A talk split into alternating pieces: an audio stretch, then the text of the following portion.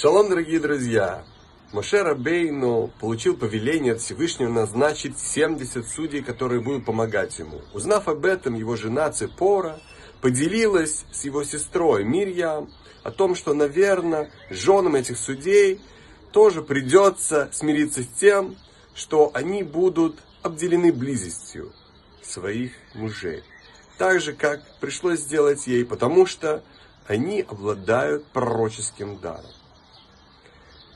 Узнав об этом, Мирьям возмутилась и предъявила претензии своему брату Моше, за что Всевышний наказал ее за грех злословия болезнью царат, язвами на коже.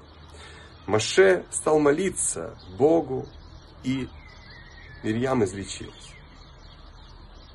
Моше оказался примером смирения и примером скромности на все поколения. Моше осознавал, что он особенный человек, но он не приписывал это своим качествам и считал, что любой другой на его месте мог бы выполнить его миссию еще лучше.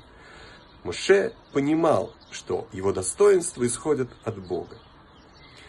Когда мы проявляем скромность, это не только то, что мы не хвастаемся перед другими. В этот момент мы должны осознавать, что все наши достоинства исходят от Всевышнего. И также видеть достоинства, преимущества и таланты у других людей, отдавая им при этом дань уважения. Прекрасного вечера и шаббат шалом!